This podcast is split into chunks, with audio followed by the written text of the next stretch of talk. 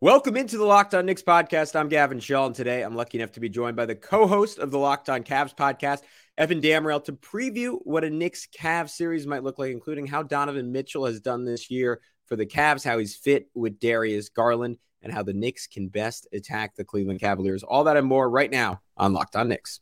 You are Locked On Knicks, your daily New York Knicks podcast, part of the Locked On Podcast Network. Your team every day. And I think we see Willis coming out. There he comes right now.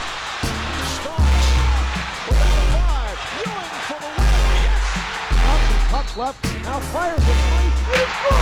And he's fouled. It's out. And he is fouled. Anthony for three. Bang! That one goes down. This is all about back up off the glass. It's good. Infectious. You are Locked On Knicks, your daily New York Knicks podcast. And I want to thank you for making Locked On Knicks your first listen today. And every day we are now available on all platforms, and that includes on YouTube. So if you aren't seeing our smiling faces on a daily basis, uh, you're missing out. So go check us out on YouTube. Throw us a note. Throw us a subscription and hit that notifications bell. That's what I'm supposed to say.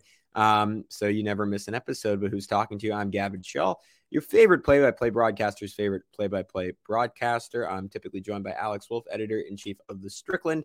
Um, but instead today, I have, um, as mentioned in the intro, Evan Dammarell of the Locked On Cavaliers podcast. You guys might remember Evan. He's come on in the past. His co-host Chris Manning has come on in the past. It is always super fun to talk to those guys. And with the Knicks playing the Cavs tonight, and uh, with the teams you, you might have heard slated to potentially play in the playoffs, I thought this would be a good time to check in on Cleveland. What's the latest over there?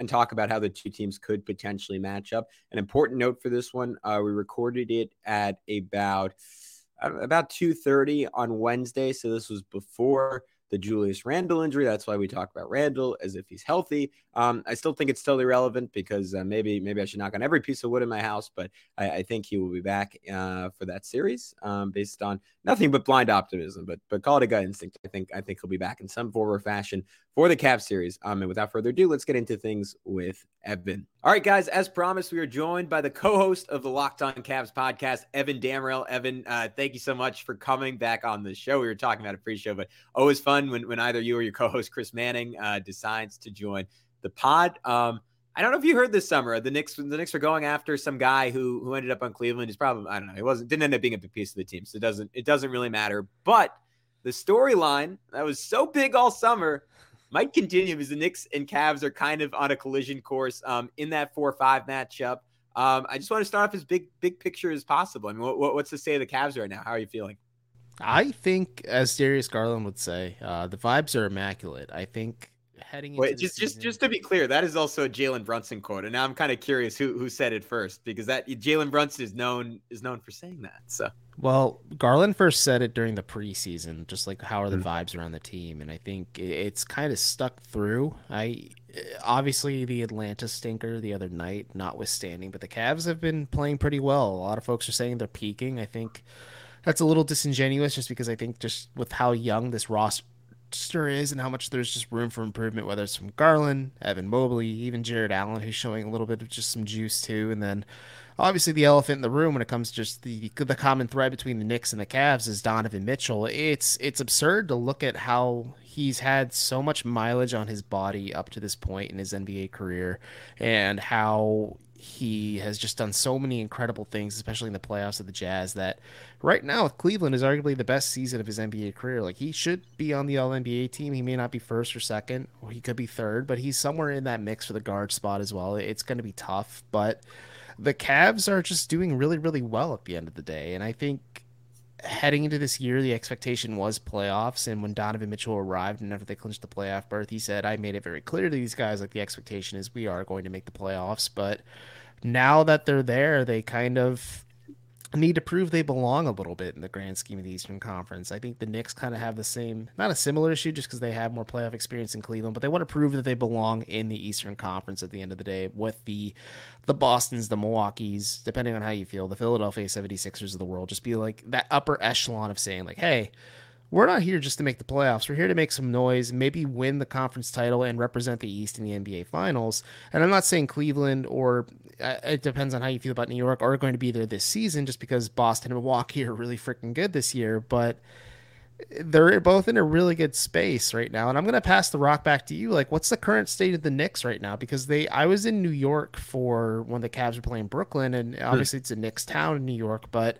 I couldn't get quite a finger on the pulse of how things were going in the state of the team because they lost to the Wolves when I was there. And like, that was kind of a frustrating loss, I'd say, if you're just a Knicks fan. And then they suffered another ugly loss, I believe, to the Or Magic Orlando. as- yeah, Yeah. to Orlando as well when I was in town too. So like it's hard to get a full scope of things just based on a, a one week in New York City. So I want to know like the full scope of things. Like how how are things going for the Knicks right now? Yeah, so I mean, they were before that they were really really good, right? They had what was it the the nine game winning streak after getting Josh Hart, and and in that stretch, um, the back to back wins over the Celtics and the Heat were.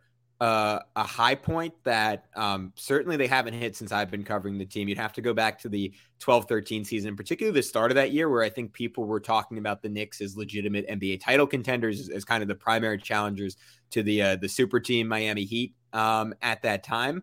Um, but I've I can't remember two wins that good. Like I'm like I'm not even saying like back to back or anything. Like I just can't remember two wins that good, and that they were consecutive and that they involved um, Immanuel Quickley, a guy who has had his his fair share of doubters this year, my myself included, when he was really struggling at the earlier in the, earlier in the season, and a lot of us um, on the Knicks beat were sort of like, all right, ultimately, what's what's the deal with this guy? Is it going to click? Is he is he going to emerge? Is there going to be any kind of consistency there, or is he just sort of is who he is, which is like a nice bench player, nothing more? And then you go from that to him ripping off um, 35 points against the Celtics, like a ridiculous defensive performance, like a couple blocks, couple of steals, and basically like not single handedly because a bunch of guys played well, like particularly Julius Randle in that game, but like he he was the difference maker against at, at the time the, the team with the best record in the NBA. So that felt Mhm. monumental.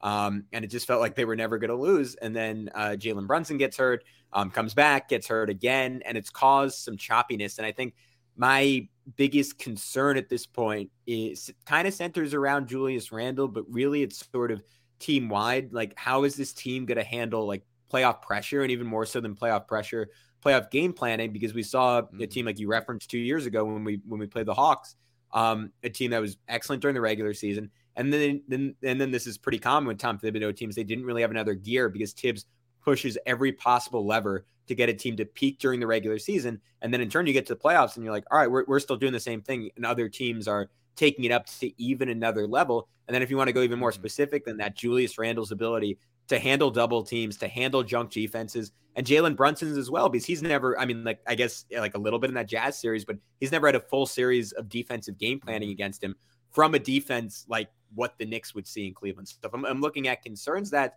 that's kind of where I'm at, but I, I want to circle back to to Donovan Mitchell. Um, offensively, like I mean, at, at least as a scorer, he is unquestionably having a career season. I mean, shooting uh, far and away the best. He's he's never been over 45% from the field. He is just under 48% from the field this season. Second highest three point percentage of his career, second most three point attempts for his career, career high at the foul line, career high 27 and a half points per game, and never been over 26 and a half points per game. So that is unquestionable. I, I think when the Knicks were looking at Donovan Mitchell, the the question marks were one one is defense, two like can he like obviously he can pass the basketball, can he share the ball, can he proactively make unselfish plays, particularly with someone like Darius Garland. How, how have those elements kind of clicked for him or, or not clicked for him? So it's surprising to say this, but and I kind of pinch myself sometimes when I am saying it. But Donovan Mitchell has become a two way player for the Cavs, and Mm. maybe his former Jazz teammates and former coach Quinn Snyder are kicking themselves a little bit. But when Mitchell arrived to Cleveland, he owned up to it. He's like, I was not good in that last playoff series against Dallas. Like Jalen Brunson and Luka Doncic took turns um picking me apart. Like he didn't go that deep, but like he was very cognizant and aware of the fact that like he hasn't been good historically on defense, and that this is a Cavs team that prides itself on its defensive acumen and just takes the defensive first approach, and it, it's shown because Cleveland is probably the top defensive team in the NBA. It depends on how you feel about certain squads surrounding them, but they're up there for sure. But a lot of it is Donovan Mitchell buying into what JB Bickerstaff is selling, and maybe I do think just in Utah, he was asked to do so much on offense on a night to night basis that having these younger legs, whether it's Darius Garland and he, Mitchell has said this, like, there's no disrespect to like Ricky Rubio or Mike Conley or even Raul Neto at times, but like Darius Garland's a different breed of player that he's played alongside. And being able to kind of take plays off or maybe not always have the ball in his hands or always having be the focal point on for on offense and then in turn on opposing defenses helps a lot too. But then you have monsters like Jarrett Allen and Evan Mobley just working on things on the interior. Like Mitchell has been able to save some gas in his tank to be, I wouldn't say an elite two way player, but he is certainly a two way player at this point. Like he plays hard on defense. He uses his God given abilities of his wingspan in order to tap into it. And I think that was a huge surprise to me. And I thought that was going to be the biggest concern heading into this year was one defensively, like Darius Garland is a very small point guard. Donovan Mitchell is an undersized shooting guard. Neither of them are very adept defenders. They try hard. I mean, clearly, at least now in this series in Cleveland, they try hard. But like, is that hard enough to kind of make it work? And like, how are you going to fix that with like Isaac Okoro, Evan Mobley, Jarrett Allen covering, etc. But Mitchell has stepped up and kind of not completely mitigated the defensive concerns, but at least brushed them to the side where it's not like a glaring issue for this Cavs team. And then on the inverse of things, on offense, that was my other concern. Is just because Darius Garland has a breakout All Star campaign in his third season, and he kind of hit a stratosphere that not many of us were expecting he would, but it made you really excited about his long term potential.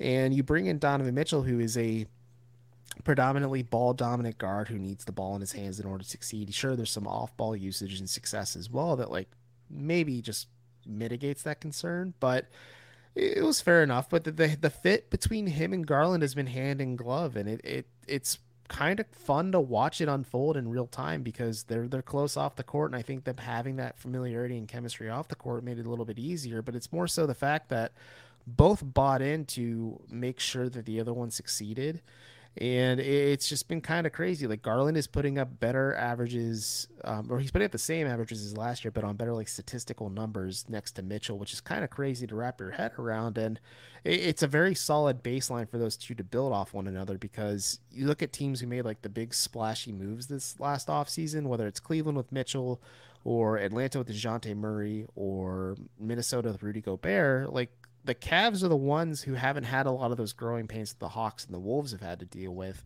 And it's been kind of crazy just to comprehend because everything just kind of fell into place almost perfectly for Cleveland that you think it's it's not real, but it is. Yeah, I I've, I've been impressed with it too, and that was from a Cleveland perspective, and and someone who I think I say this every time you you and Chris come on the pod. Like I I, I kind of want the franchise to succeed just because Jarrett Allen, super likable dude. Darius Garland, the guy I wanted the Knicks to to take in that draft. Um, I've I've always loved his game, and I've like you, like just been wowed by how quickly it's clicked in the NBA. Like what he did last year is what I was like, all right, maybe 26, 27 years old. If like if everything goes right, that's who he's going to be. And then he's what I don't know, he was 22, 21 last year, and he's, he's already operating at that kind of a level. And the fact that Mitchell's come in and it, and it didn't diminish that is, uh, is, is incredible. And I'm, if I'm being honest, I'm a little jealous of it because it gets you wondering about uh, what Donovan Mitchell and, and Jalen Brunson could have been as like a similar type of pairing. Um, but I, I also I, I want to get into Evan Mobley a little bit because I know um, he's a guy that the last few weeks has really been cooking. Um, but first, uh, we're going to take a quick break, and then when we return, uh, we're going to talk Evan Mobley's hot stretch and how that has changed the ceiling for the Cavs. That next on Locked On Knicks. All right, guys, it's that time to remind you that Ultimate Pro Basketball GM is the coolest game I've played in a long time. I've always thought I could be a great NBA GM. As it turns out, it's not all that easy. If you had the same thought and have fantasized about managing your own basketball franchise, go and download Ultimate Pro Basketball GM right now. Guys, this game uh, reminds me of playing NBA Live uh, throughout my youth and uh, getting to test out the dynasty mode. And that was always my favorite part of the game. I love making crazy trades. Um, I love signing free agents. But with this game, it's, it's not impossible, but the difficulty level is turned up a little bit. There's a great realism to it. And you kind of you kind of have to put your money where your mouth is. If you've ever criticized uh, Leon Rose, if you ever criticized past Knicks GM, if you've ever criticized me or Alex for our takes on, on how we would run the Knicks, uh, this is your time to test it out and prove it because the game allows you to manage every strategic aspect of a franchise, playing three seasons and leading your team to glory as you build a dynasty. You're responsible for challenging personalities, hiring the right coaches and assistants, training and trading players, and making the right draft picks plus free agency. All that in a challenging and realistic game world. Ultimate Pro Basketball GM is completely free and playable offline. Play on the go as you want and when you want to. Locked On Knicks listeners get a 100% free boost to their franchise when using the promo Locked On in the game store. So make sure to check it out. To download the game, just visit probasketballgm.com, scan the code, or look it up in the app stores. That's probasketballgm.com. Ultimate Basketball GM. Start your dynasty today. All right, guys, we are back. Uh, locked on Knicks, locked on Cavs, locked on crossover. Um, Evan, I wanted I wanted to pick your brain on uh, Mhm. uh, your, your your namesake, or maybe maybe he's your maybe it's the opposite way around. He was named after you. I don't know, but Evan Mobley, um, because he's he's been cooking post All Star break, um, an extra three points per game uh, since the All Star break, averaging another half block per game, more rebounds per game, more assists per game. I mean, what what has clicked into place for him? It's so fascinating to watch Evan Mobley function as a player because his rookie season, he was kind of that conduit, the flashpoint that made Cleveland a winning squad. Because as a rookie, he was wholly committed to improving Cleveland on the defensive side of the ball. And he does so many little things, whether it's paint protection, isolation defense, perimeter defense. Like he does everything at once. And he is, as my co host would say, a bit of an alien in terms of just defensive concepts. And then, like, even JB Bickerstaff has said the same thing. Like, when you look at rookies, like Evan Mobley, like a lot of those guys will come in and say, okay, I want 10, 15 shots a night, and I'm going to mess up the offensive flow and not really try on defense because you're chasing stats and you're trying to learn how to grow offensively. Whereas Evan Mobley's like, no, I, I don't need that many shots. I'm comfortable averaging 10, 15 points, but I'd rather play stellar defense and have that lead to winning. And it built such a rock solid foundation that it was hard to fathom what he could be this year. But you're starting to see it kind of crystallize as his offensive game catches up. But the defensive component is just incredible. Like I think about the other day against Brooklyn, he was defending Spencer Dinwiddie in isolation on two separate possessions because the Cavs gave up an offensive rebound because they forced Mobley into isolation, and he more than took the challenge and defended Dinwiddie very well. And then at the same time, after he gave up one offensive rebound, he forced he shut off Dinwiddie's water and then forced Dinwiddie to get a pass. Mobley just flips right to the paint and defends it like it's nobody's business and defended Nic Claxton very well and forced a Claxton miss. Like that's so bizarre and just in a good way, like how good he is defensively. Or you think about the other night against the Houston Rockets, and this is credit to his offensive game, and I think maybe how he's just hardwired and committed to winning that. There was a possession against Houston where I believe Ricky Rubio shot the first three pointer. Evan Mobley grabs the miss. And instead of just going up and attempting a shot in the paint, he kicks it back out to Cedi Osman, who then Cedi Osman misses it. And then he grabs the offensive rebound. He kicks it out to Caris LeVert. Caris LeVert drives to the basket and instead gives it to Mobley. And Mobley gets a dunk because Houston doesn't have good interior defense. But it's just like Mobley is hardwired and he's just so unselfish to a fault at times that maybe it can be frustrating to watch him grow like this. But his offensive game was pretty raw and unrefined heading into his sophomore season. I think adding Donovan Mitchell mitigated a lot of the pressure that Mobley kind of had to shoulder when it came to the offensive load, just because I love Jarrett Allen as a person and as a player, but he's a pretty steady Eddie 14 or double double guy. Like, but he's not going to give you like 20 and 20 every night or something like that. Like, he can, but it's not going to happen. And we saw last year with the Cavs making Darius Garland do way too much is going to burn him out and in turn burn out the rest of this team. So Mobley kind of had to incubate and grow in real time. And now you're seeing a little bit of that offensive growth, whether it's the playmaking and the unselfishness aspect, and they can use him as an offensive hub. Um, there's the three point shooting that he's kind of trying to add to his repertoire. He's bulked up quite a bit, obviously, just because he's playing more of the five. And I think that's the exciting development lately is he's becoming more comfortable playing the five where he kind of didn't look physically right down there in that position when he's just more comfortable playing the four and maybe having Jarrett Allen as a little bit of that safety valve at the end of the day. But he's been really fun to watch and grow. And it's weird to think that Cleveland got the best player from that draft class third overall.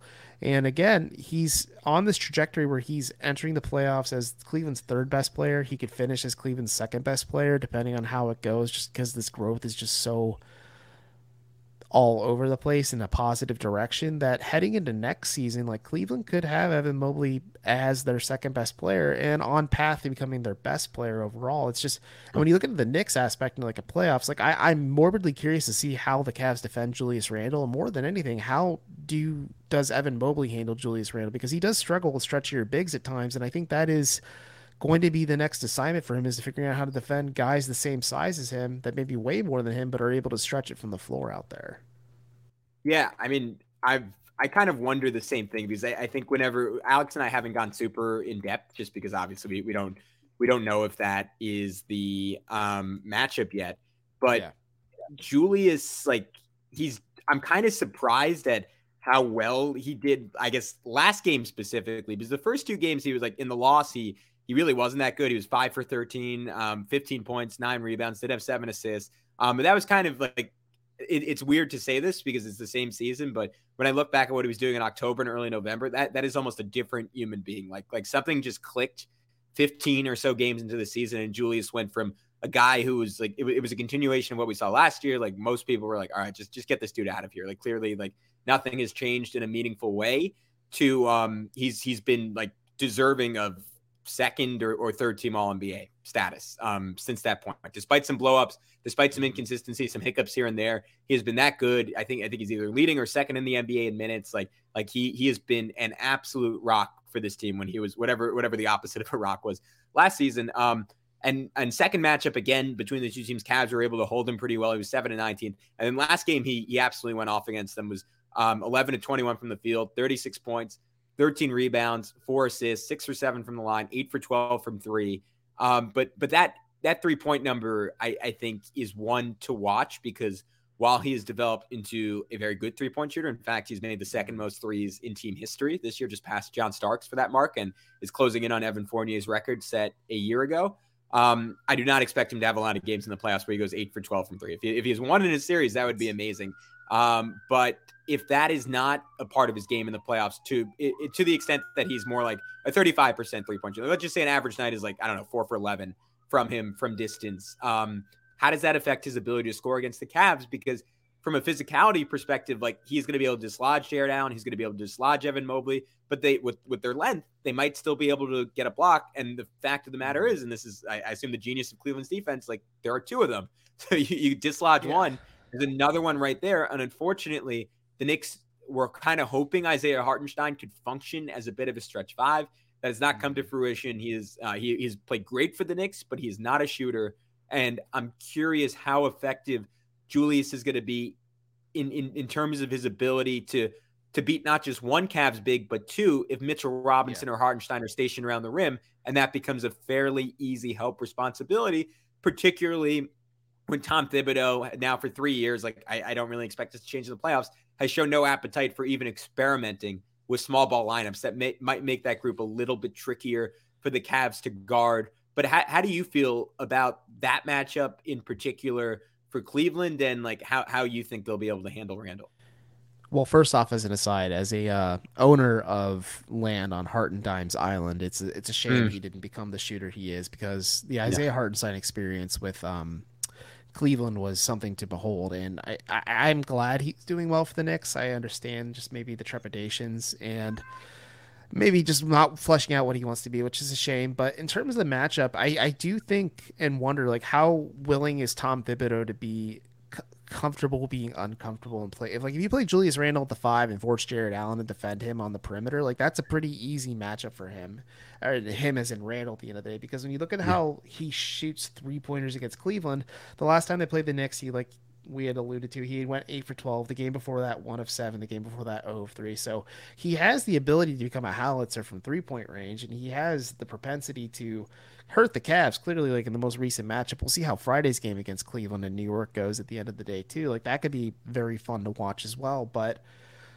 I think if you're Cleveland and if Thibodeau sticks to his guns and goes like let's say Mitchell Robinson or Isaiah Hartenstein next to Julius Randle, you put Evan Mobley on him and just say, okay, Evan, I think you have grown up enough to show that you are comfortable defending bigger guys. Clearly, you have shown the propensity and ability to defend at the five, but maybe can you defend more in space where you are one of the best, if not the best? I'm going to pull up the stat as we talk here. Isolation defenders in the NBA, and it's weird to think that a seven footer is the best isolation defender in the NBA, but it's just crazy to watch this matchup unfold. And then it depends on how the Cavs mitigate Randle. And then on the inverse, you have the Jalen Brunson issue, which in terms of just free agency, like it, it, makes sense what the Knicks were doing.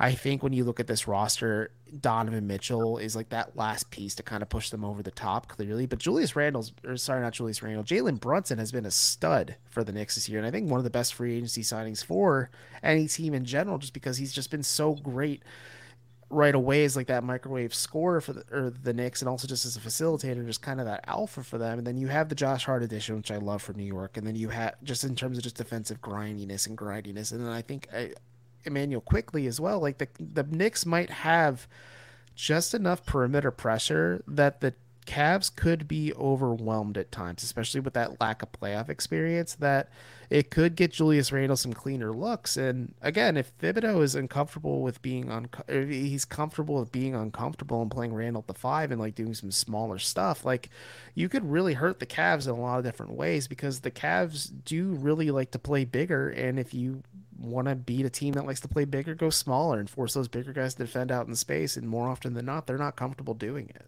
All right, guys, we're going to take one final break. Be back in just a sec with Evan. But first, the NCAA tournament is heating up, and there's no better place to get in on the action than FanDuel, America's number one sports book. That's because right now, FanDuel is giving new customers a no sweat first bet up to $1,000. It's $1,000 back in bonus bets if your first bet doesn't win. Just go to fanduel.com slash lockdown and sign up today to claim your no sweat first bet. And you can wager on everything from the money line to point spreads to which team will be cutting down the net on an app that's safe, secure, and super easy to use. So don't miss your shot at a no sweat first bet up to $1,000 when you join FanDuel today. Just go to fanduel.com slash lockdown to sign up. Make every moment more with FanDuel.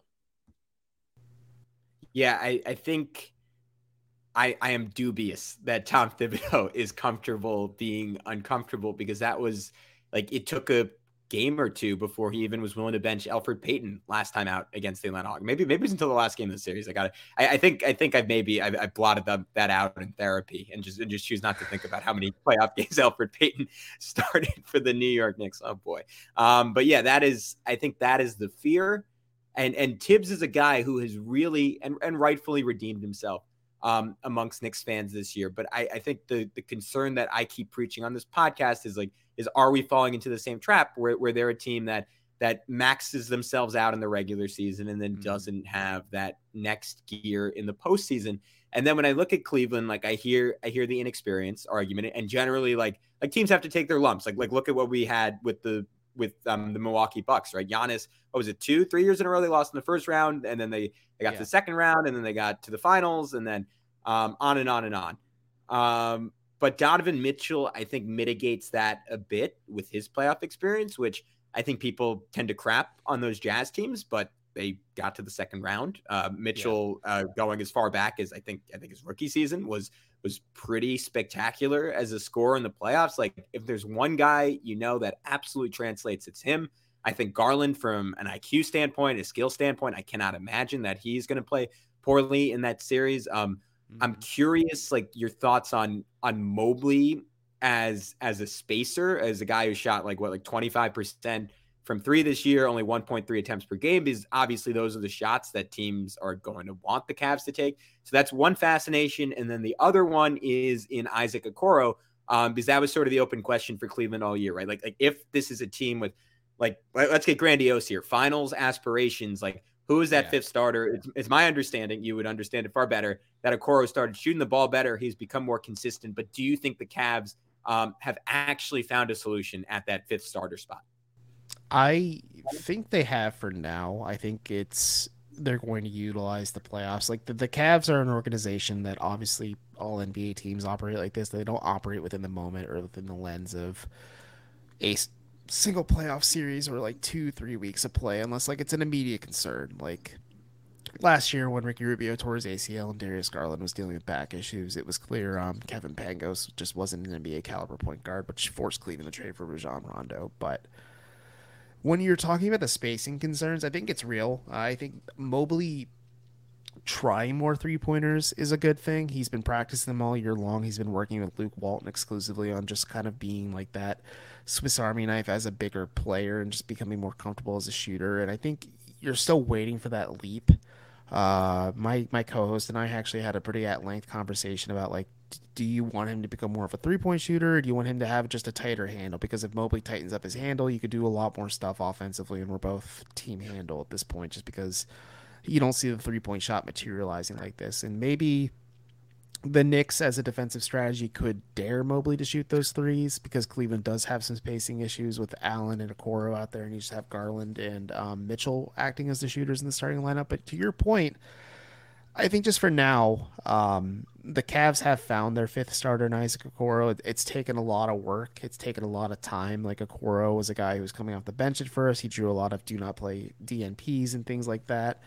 Um, there was times he was in the rotation. There was times he was starting. There was times just like there's a lot of stuff going around, but like he started to kind of put it all together. And for the Cavs to gel at that fifth banana option, they need a guy who's comfortable not getting a ton of shots some nights, maybe only putting up eight to ten points per game, maybe fifteen every now and then too. Um, is comfortable enough when teams or when he gets a three point opportunity to take it. And you look at that game against Brooklyn, like he hits the game winning three. That's the biggest shot of his NBA career up to this point. It's the first game winner of his career, technically speaking, as well. But Isaac Okoro, you see more often than not, defenses will sag off of him, and you need to see him take advantage of that and make opposing defenses pay for that because it, it can be a point of frustration. You saw it a lot last season, you see it a lot this year teams that are smart defensively will probably try to hide their best defender on Isaac Okoro and let them function off ball and just wreak havoc, whether it's in the paint or on the perimeter through double teams and just creating pressure that way. Boston being the best example of this, where they would take turns hiding Jayson Tatum or Jaylen Brown off of Okoro and then using that size and just athleticism to wreak havoc against Mitchell or Garland, or last season it was Sexton mm. and Garland. But it's just an interesting formula, but Okoro just needs to keep making opposing defenses pay. I asked him, Do you feel disrespected? He's like, No, not really. He's like, I understand why they do it, but I just got to learn to take advantage of the clean opportunities in front of me. And he shoots it with confidence, but the, there are times he makes them, there are times he doesn't. And that kind of just clunks up and clogs up the offense a little bit because then there's a lack of perimeter pressure and it gives you less clean looks inside for Jarrett Allen and Evan Mobley because teams are just going to start walling the Cavs off if Okoro's shots aren't falling. And there's times Mitchell's shot won't go. There's times uh, Garland's shot won't go. And to your point, the playoff pressure, I think Garland's game translates well. I think there is going to be a little bit of some growing pains just because the playoffs are such a different beast. I think having Donovan Mitchell as that safety valve – at the end of the day helps a lot too because you've seen it a lot this season where the Cavs just don't have it offensively. and They just give the ball to Donovan and say, okay, we need you to dig us out of this one. He finds a way to do it. Sometimes they win, more often than not, they win, but the, sometimes there are some losses in that formula too. But you don't want that to be your MO heading into the playoffs. So we'll see how it translates. I want to be cautiously optimistic about how it looks, but the spacing stuff is still a real concern. And I don't think the starting three spot will really be addressed until this offseason. Because if you're Cleveland, it's remiss not to cash in on what you have in front of you. That, like you said, there are some higher aspirations beyond the season of possibly contending for a championship. And adding shooting and spacing, especially at the wing position, is going to be the way you go about it. Is there a preference amongst Cavs fans in terms of who you ultimately want to play? Obviously, there's there's still a, a world, even if it's not exceptionally likely, that uh, you guys go up to the three seed, only two games back of the Sixers. Um, the Nets two and a half back of the Knicks, the Heat three back of the Knicks. In all likelihood, this will be the matchup. But what is, what what is sort of the discourse in Cavs Nation of like what, what you guys would prefer the matchup to be? I know for a fact everyone wants to avoid Miami like the plague because, as mm. Bill Simmons said, they're just zombies. And I think Erik Spoelstra, Bam Adebayo, and Jimmy Butler in a best of seven series in your first time in the playoffs does not sound like a fun time if you're the Cavs. Um, like you said, I think it's going to be New York, and I think just for me, as somebody who enjoys basketball quite a bit, I think the off-court intrigue of like, oh, Donovan Mitchell fully expected to be with the Knicks, and so did all of us, and he's with the Cavs, but now he's taking the Cavs to the playoffs for the first time without LeBron since the 97-98 season uh, against his favorite team growing up and just like in his hometown in the garden and everything else. Like there's a lot of intrigue there. Ideally, I think a lot of fans would like to play Brooklyn. I know there's a lot of theatrics and drama, whether it's Mitchell ending Yuta, Yuta Watanabe's career for a second or Isaac Okoro hitting that game-winning three-pointer, but the Knicks have some legitimate star power in Brunson and Randle, and like Tom Thibodeau is a very well adjusted coach in terms of just like maximizing the potential of his team. Maybe he doesn't hit that gear, but at least you know that you'll get a full out effort from the Knicks or just any yeah. Tom Thibodeau coach team. So you're looking at that and just how the Nets ha- like I question Jacque Vaughn as the long term answer as the coach for the Nets. I think Mikal Bridges has emerged as a star, but the net the Nets have just like a collection of role players, and sure they have a lot of players that can hit pressure points for the Cavs on the perimeter because they have Royce O'Neal, Cam Johnson, Bridges, I mentioned, Yuta Watanabe as well. Like they have a lot of dudes, and like Nic Claxton on the interior really frustrated Jarrett Allen and Evan Mobley as of late. But I think the Nets would just like be the easiest path.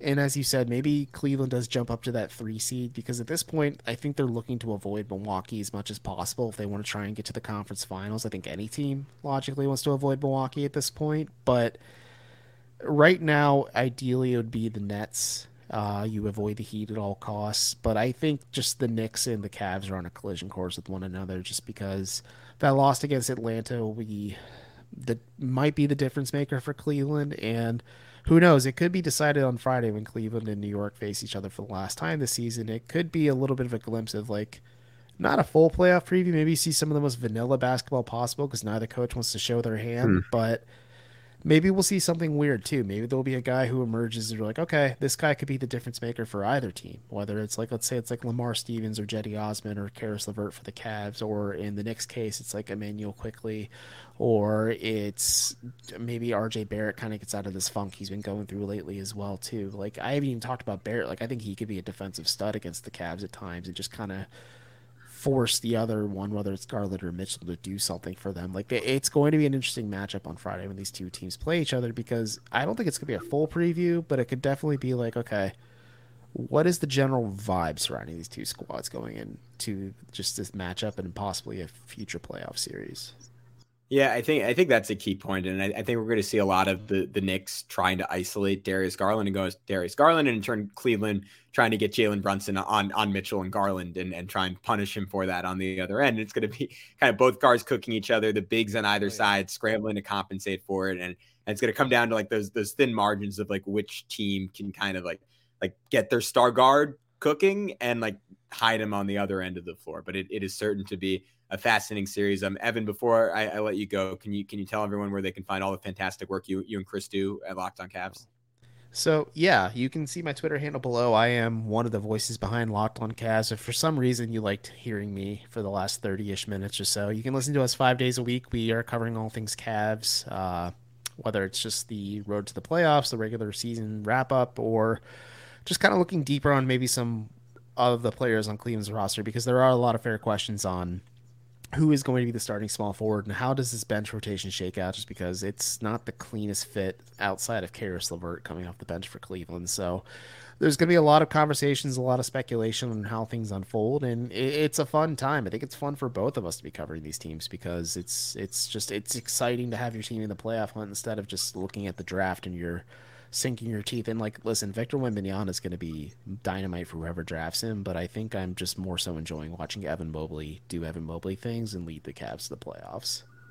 Yeah, I could I could feel like the stress leave my body, as you said, because normally at this point you're like, all right, we got to do three game recaps, two two draft podcasts a week, right? I mean that that's that's been the yeah. formula for for us the last few years. I mean, I mean, you guys obviously had the breakout last year. We we had the breakout two years ago, but it is nice to be in a state of also, I mean, not just contention, but also sustainability. And I got to imagine not not to not to at the conversation with those LeBron teams, like on one hand, like title contenders, but also like, oh, this could this could end whenever LeBron decides he wants to go somewhere else. So I think I think having the consistency and and having a future to look towards is nice uh, for both of us. But uh, real quick, for those of you listening on the Locked On Cavs side of things, uh, I'm Gavin Schall. You can find us on Twitter at Locked On Knicks. My co-host, um, at the Alex Wolf on Twitter. Um, he also runs a great website called The Strickland uh, that has amazing Knicks coverage. So certainly go check them out. Um, but until next time, uh, for Evan, I'm Gavin. We will talk to you soon, respectively, on Locked on Knicks and Locked on Cavs. Uh, peace out.